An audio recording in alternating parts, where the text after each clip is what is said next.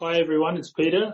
I'm about to read the Bible to you. The passage today is the Gospel of John, John chapter 18 verses 1 to 40. I'll just give you a moment to find that on your, in your Bibles or on your electronic devices if you have them. John 18 verse 1. When he had finished praying, Jesus left with his disciples and crossed the Kidron Valley. On the other side there was a garden and he and his disciples went into it. Now Judas, who betrayed him, knew the place because Jesus had met there with his disciples. So Jesus, Judas came to the garden, guiding a detachment of soldiers and some of the officials from the chief priests and Pharisees. They were carrying torches, lanterns and weapons. Jesus, knowing all, all that was going to happen to him, went out and asked them, who is it you want? Jesus from Nazareth, they replied. I am he, Jesus said. And Judas the traitor was standing there with them. When Jesus said, I am he, they drew back and fell to the ground.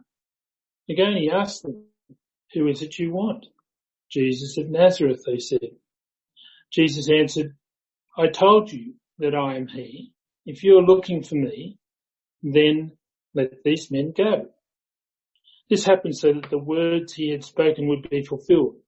I have not lost one of those you gave me. Then Simon Peter, who had a sword, drew it, struck the high priest's servant, cutting off his right ear. The servant's name was Malchus. Jesus commanded Peter, put your sword away. Shall I not drink the cup the Father has given me?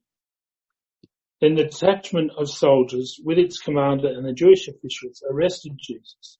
They bound him and brought him to Annas, who was the father-in-law of Caiaphas, the high priest that year. Caiaphas was the one who had advised the Jewish leaders that it would be good if one man died for the people. Simon Peter and another disciple were following Jesus. Because this disciple was known to the high priest, he went with Jesus into the high priest's courtyard. But Peter had to wait outside at the door. The other disciple who was known to the high priest came back spoke to the servant girl on duty there and brought Peter in. You aren't one of this man's disciples too, are you? She asked Peter. He replied, I'm not. It was cold and the servants and officials stood around a fire they had made to keep them warm. Peter also was standing with them, warming himself. Meanwhile, the high priest questioned Jesus about his disciples and his teaching. I have spoken openly to the world, Jesus replied. I always taught in synagogues or at the temple where all the Jews come together. I said nothing in secret. Why question me? Ask those who heard me. Surely they know what I said. When Jesus said this, one of the officials nearby slapped him on the face. Is this the way you enter the high priest? He demanded. If I said something wrong, Jesus replied, testify as to what is wrong. But if I spoke the truth, why do you strike me? Then Annas sent him bound to Caiaphas, the high priest. Meanwhile, Simon Peter was still standing there warming himself, so they asked him, you aren't one of the disciples too, are you? He denied it, saying, I'm not. One of the high priest's servants, a relative of the man whose ear Peter had cut off, challenged him. Didn't I see you with him in the garden? Again, Peter denied it and at that moment a rooster began to crow. Then the Jewish leaders took Jesus to Caiaphas, to the palace of the Roman governor. By now it was early morning, and to avoid ceremonial uncleanness, they did not enter the palace because they wanted to be able to eat the Passover. So Pilate came out to them and asked, what charges are you bringing against this man? If he were not a criminal, they replied, we would not have handed him over to you. Pilate said, take him yourselves and judge him by your own law. But we have no right to execute anyone, they objected. This took place to fulfill what Jesus had said about the kind of death he was going to die. Pilate then went back inside the palace, summoned Jesus and asked him, are you the king of the Jews? Is that your own idea, Jesus asked, or did others talk to you about me? Am I a Jew? Pilate replied, Your own people and chief priests handed you over to me. What is it you have done? Jesus says, My kingdom is not of this world. If it were, my servants would fight to prevent my arrest by the Jewish leaders. But now my kingdom is from another place. You are a king then, said Pilate. Jesus answered, You say that I am a king. In fact, the reason I was born and came into the world is to testify to the truth. Everyone on the side of the truth listens to me. What is truth? retorted Pilate. With this he went out again to the Jews gathered there and said, I find no basis for a charge against him. But it is your custom for me to release to you one prisoner at the time of the Passover. Do you want me to release the king of the Jews? They shouted back, No, not him. Give us Barabbas. Now Barabbas had taken part in an uprising. My name's Luke Darlenberg. I'm the senior pastor here at Trinity Church Golden Grove and I'm so glad that you are online with us today to open God's Word as the family of Jesus. I just want you to know that I miss you. It's been a few weeks since I've seen you face to face. But please know that I'm praying for you all, for your families at this time, for the many new challenges that this season of life is bringing. I'm also imagining that you're sitting here in front of me today uh, as we open God's Word and as I speak to you. You know, one of the things that I've been uh, really, uh, has really been apparent to me over the last few weeks is the idea of control. You know, losing control is never a good feeling, is it? There's a certain level of control that each one of us wants to maintain. Some of us are more relaxed about control than others. You might say you're a control freak or that you don't really mind, but none of us want to lose a level of control we do have. For the first time in our lives, we are finding we losing, we are losing control in our society with orders to stay at home, to self-isolate, to be physically distant from others, with grocery stores being stripped bare. We, we don't have the freedom and control we did in January of this year. Many of you are struggling with the loss of control through work. Your hours are cut. Or they've just blown out into humongous weeks with so much, with no, so with no way to sustain that long term. Some of you have so much, uh, so much time on your hands and you didn't choose that either. You know, and as best as our government can, they are trying to carve out a plan because they want to get control of the situation. All governments are in the world. The wonderful hardworking health professionals and scientists are trying to get control over human bodies and the virus. You know, even if you're doing reasonably okay in all this, we're faced with one of the most painful emotions we feel in a secular Western world, and that's this idea, the shock and surprise that we are actually suffering and losing control all. Oh, we, we're surprised by all this. We're, we're discovering every day that this she'll be right attitude that Australia has isn't as concrete as we once hoped, is it? It feels like with the virus and the way things are, a shark swimming in the water and there's no way to escape. We can't go to a different country. There's no quick solution. There's no medicine. We just kind of hope we don't get bitten. We just want control back you know, if you're a Christian or if you're thinking about who Jesus is and the claims he makes, often we can say something like, God won't let bad things happen to us we can't handle, right? But you see, Jesus disproves that idea. Because if God allowed Jesus to suffer terribly as the perfect God man, then why should we imagine that suffering beyond anything we can cope with should not come to us? But you see, it's exactly the cross of Jesus where he suffered that we find truth and hope. We need to face the hard things in life with his grace because we can't handle all that happens to us in life. Maybe you're very aware of that. But the cross of Jesus shows us that he can and his grace is there for us. And not only that, he has control over the situation because he's king. He rose from the dead and he's reigning, still reigning right now, even today, King Jesus reigns. And this morning, I want to gently encourage us all, myself included, that Jesus is still in control. To remind us of the reassuring truth that Jesus is King. And to show us just what Jesus did with his control and his kingship while on earth.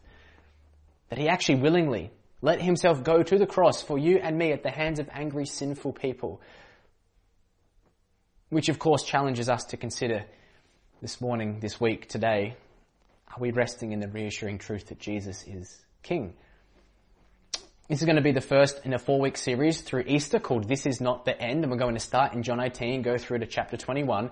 And we start this week by looking at the reason it's not the end. Why is it not the end? Because Jesus is in control. So first thing, let's look and, and find out. You can follow along the order uh, online. the notes section. Uh, is Jesus really in control? Is that actually true? Is that a fair, is that a fair claim to make? Is that a statement that can be backed up with uh, what we find in the Bible? So we meet Jesus in the garden, John chapter 18. He's finished praying, having a meal with his friends, and they travel to a known place. Notice in verse 1, Jesus is the one that leads them here. Peter does not think, oh, I should get some fresh air, let's go and, and kind of come on guys, let's go to the garden. No, no, Jesus purposely goes and he's about to meet Judas along with a host of guards carrying weapons to arrest him. Jesus knows what's going to happen to him because John, the writer of this book of the Bible, adds an editorial note for us in verse 4 saying Jesus, knowing all that was going to happen to him, went out and asked them, who is it that you want? Jesus speaks to the soldiers here. And notice that he went out to them. He didn't run away. He didn't bargain. He didn't bribe. He didn't hide. As Adam hid in a garden long ago because he sinned, so now Jesus, the perfect sinless man, boldly goes out to face sin and evil head on in another garden. But Jesus knowing is not a general idea of knowing what's going to happen, like when you have a, general idea what's going to take place because you've got a calendar and a plan of your day. This is a specific knowledge of all that's going to take place. And then we see Peter in verse 10. Oh, Peter. He's shocked by what happens. He realizes that Jesus hasn't done wrong in any way and he wants to defend his friend, take control back of the situation, and so he grabs a small sword and he cuts off the ear of the high priest's servant, the right ear of the servant. And Peter, it was clumsy, really. It was a pointless blow. Because the way of Jesus is not by force or killing, but by himself being pierced and killed, having his body ripped apart. Peter's use of the sword denies the very purpose of Jesus, as Jesus tells him in verse 11, Shall I not drink the cup the Father has given me? To which the answer is yes, yes you shall, Jesus. Only you can drink that. As in no other body, no other scars, no other wounds, no other blood, no other person can do what Jesus is about to do. Now notice that Jesus' perspective at this moment is very interesting. Death, death is threatening him. He's been betrayed by a close friend. There's been an altercation, a physical fight. Jesus had to heal the man's ear, we read in Luke, Luke's account of this. Yet the injustice that Jesus feels is not the circumstances happening to him. Rather, he knows that justice wouldn't be done if he couldn't drink from the cup the Father has given to him. His death was not the end, but the beginning. Just seconds, moments before he dies, in fact, in John 19, he says, it's finished. This is not the cry of a martyr being persecuted for their faith. This is not fatalism as Jesus have just given up any hope and kind of says, well, this is what it is. He has said many times in, in John's gospel that he was to go to Jerusalem to be beaten and then killed because this was the very purpose he came to accomplish. This is not a tragic end to his life here. He's looking forward to a mission he was about to fulfill. And it has something to do with a cup. Now this cup, it's a picture from the Old Testament of how God's wrath and God's anger at his sinful, rebellious, evil people, quite frankly, fills up slowly, like liquid in a cup. It fills up, measured, slow, until it becomes full. And then when it's full, it's poured out as justice is done. Psalm 75 verse 8 says, In the hand of the Lord is a cup of foaming wine mixed with spices. He pours it out, and all the wicked of the earth drink it down to its very dregs. You know, we need justice in the world. We long for justice. Justice is a good thing. But you know, if there is a judge of the world, and that's, then that's good. But the question then is what hope is there for us? And so what we see in Jesus is the judge of the world coming, not with a sword, Peter, I'm thinking of you here, but with nails in his hands. Not to bring judgment, but to bear our judgment. And so this, in this shocking turn of events, it's not you and me who are going to drink this cup anymore, but it's Jesus himself. Paul, writing and reflecting on what Jesus did for us in Romans 8:32 says God did not spare his own son but gave him up for us all. And so so Jesus is then willingly led away to Annas and Caiaphas. He goes here first. Annas is like a high priest emeritus. He has influence. And this is one of the first stops now Jesus has to make on the way to the cross. But just notice in these 14 verses, once through an editorial remark and once on the lips of Jesus himself, we're reminded, so we're reminded twice, that Jesus is in control. Verse 4 and 11. Because you see there's another character at work here. Behind the scenes to this stands the author God who has now written himself into the pages of human history as a man who came into his broken world, who knows the very depths of how evil and selfish humanity can be, who has not just seen us from a distance, but who is about to taste evil himself. And in all of this, It looks like Jesus is the one person who should be filled with fear and panic for his loss of control. And while all others are wrestling for control, Jesus is the one person who has complete control. Jesus is in control. But how is he in control? And that's our next point. Point two. How is Jesus in control? Well, I want to argue that he is king. It looks like a random, violent, devious circumstance at play here. The human actors think it's their own play that they're writing, their own script they're filling. But actually, God knows what's happening, and in, in, a way that they can't see or yet fully realize, God is directing it to His appointed means. Every character makes a real decision. They are responsible for their actions, of course, but sitting above this is God. And so our narrative for us continues in verse 15.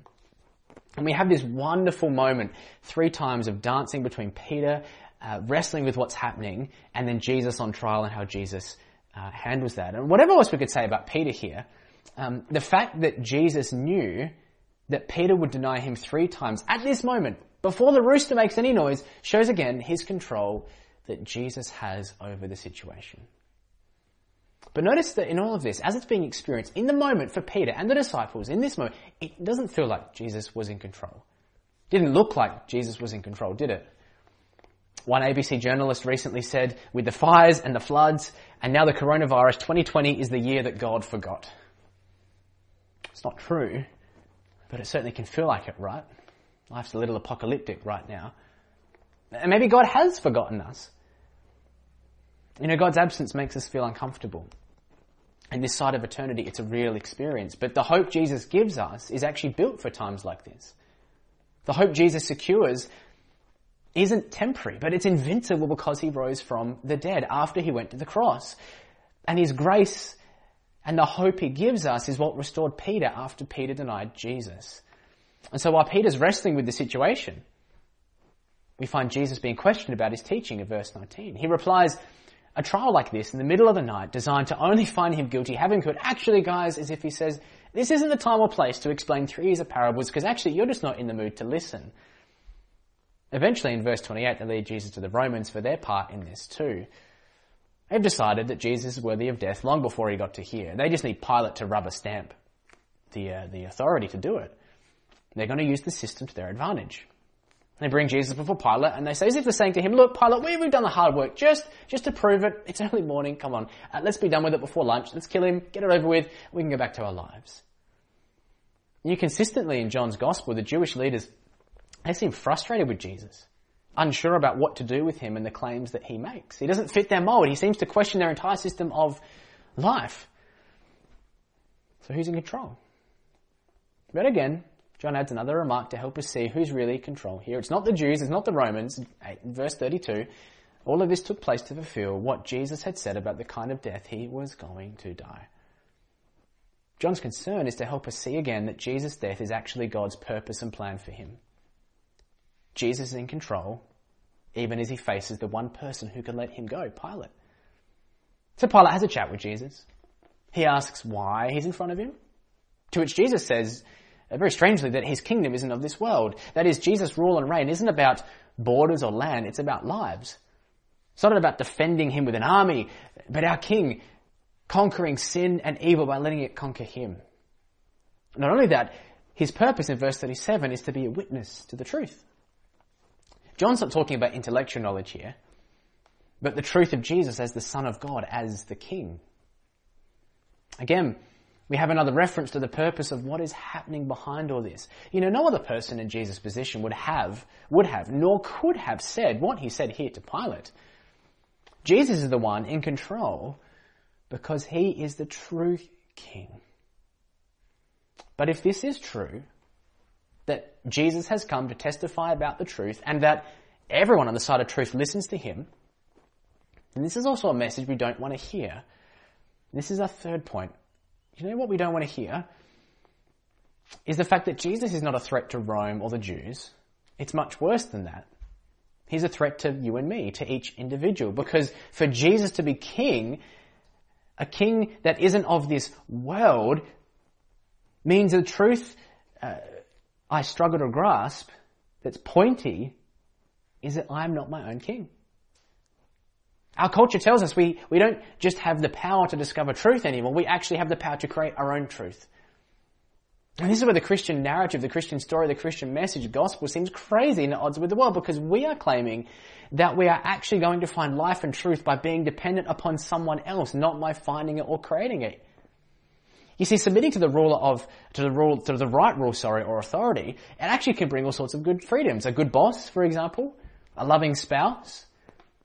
And so if we can see that, how much more liberating will it be to submit to the true King of our souls? And that's what we don't want to hear. Everyone on the side of truth listens to him. He is truth. Do you know the statistics for what uh, we trust online is, is quite low because of how much fake news is out there? We're very cautious about what we see on the internet, which is rightly so. But you know that the flip side is that we can always find an echo chamber online. We can always find a voice that affirms me. But you know, truth sometimes hurts. You know, an echo chamber validates you, but the truth often makes you humble.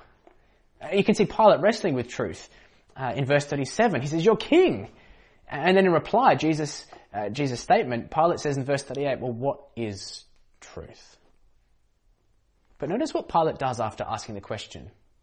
What is truth? He leaves. Did you see it? He went out. He didn't wait for a reply. Earlier, Jesus went out to testify to the truth, right? Pilate goes out not wanting to side with the truth. He doesn't want to hear the answer Jesus gives. And so for Pilate, for you and me, often fake news is just better once again than the truth. In a world flooded with illusions, Jesus offers us the one true God, a life of truth that sets us free. And that's what we don't want to hear, like Pilate. Jesus, as king, claims sovereignty over you. His borders are open. He's going to the cross to repatriate you back into his kingdom. And you don't, I don't like that. Because Jesus as king cannot have any lesser position. Abraham Kuyper, a 19th century Dutch prime minister, he was a theologian he famously said these words, there is not a square inch in the whole domain of our human existence over which Christ, who is sovereign over all, does not cry, mine. How do you feel about that claim? Threatened? Confronted? Curious? Free or happy? See, we have a king who knows what he's doing. He's not reacting or making it up as he goes along. He came to drink from the cup of our sin and rebellion. We have a king who walks into death in control because he did this to testify to the truth that there is a God and there is a Savior in the name of Jesus. And we find confidence in the face of uncertainty of today, of an insecure world around us because King Jesus came into our world to reveal to us we are in control and to offer us his kingship and his rule. In all the chaos, there is the calm presence of Jesus. He steps in our place to right the wrongs, to redeem a people for himself, and that is what you need. The reassurance that Jesus is in control as the King. What do you and me need as we go into our week this week and to the next week and the next month, the next year? Reassurance. More than ever, that King Jesus is still in control. There's, there's so many characters in John 18. It's interesting, you could study them all and look at how they relate to Jesus in some way and what they see of him and what they say. But you know, if you're honest, I think we can all identify with each one of them at some point in our life. Maybe not today with all of them, but I'm sure that you, like me, I've denied Jesus more times than three. I've sold him for less than 30 pieces of silver. I have, I have been ready to follow Jesus at times, but then often rejected him in a moment of fear or uncertainty because of where a conversation may go or my reputation may be uh, lost. We too often have questions, uh, looking, looking at his claims, but not liking what he actually says, like the, the religious leaders. We look to judge him with our inner lawyer, like the Jews did. Like Pilate, to argue against the Son of God over his rule in our life. You know, we often think and ask Jesus deep questions like Pilate did, wondering about truth, God's existence and rule over our life in this world. Not understanding the humiliation that God went through to dethrone us and rule over us and how greatness is the way of the cross, not an intellectual pursuit or higher thinking. Rene Descartes, I think I said that right, he may have said, I think, therefore I am, but Jesus is I am. Therefore we live. And we too are like Pilate, anxious to avoid wholehearted commitment to Jesus, dancing between his death, letting him go free is he going to reign over me? And so the reassurance we need, no matter where we find ourselves in this life, is in repentance before King Jesus. the truth that Jesus came to reveal to us is that He is King and we are not. And so, what would it look like to repent and bring your life into alignment with Him today? You can face the week ahead with the assurance that Jesus is your King, Jesus is on the throne. I read this week someone said that neither Satan nor sin nor sickness nor sabotage is stronger than Jesus. You know, he's never backed into a corner. He's never forced to tolerate what he does not will. He is in control. And so what would it look like for you to rest in the reassuring truth that Jesus is King? In all the chaos and all the calamity, is this the assurance that you will have this week? Because it can be. It can be yours. I'm mindful of Romans 8. Nothing will separate us from the love of Christ, not even social isolation, not even COVID-19. We have a God who went to the cross to reassure us that He is in control even in the darkest times we may face. Let's pray. Now, Father God, you are in control. In ways we cannot imagine or fathom, you are the sovereign ruler over our life. And we know that because Jesus was rejected and Jesus took upon your cup of wrath and anger at our sin and rebellion, we have hope in those times. That you are a good sovereign Lord, leading us, ruling over us. And you, you come into our life to dethrone us with your grace so that we can be in your kingdom and have the assurance that you are our king and you've got our backs. Father, may we say with joy over every square inch of our life that you are the Lord. Father, we thank you for your word that is so good and timely for us these, in this life that we find. Guide us this week to know you, to grow closer to you as our King Help us to trust you daily for all we need. In your name we pray these wonderful truths. Amen.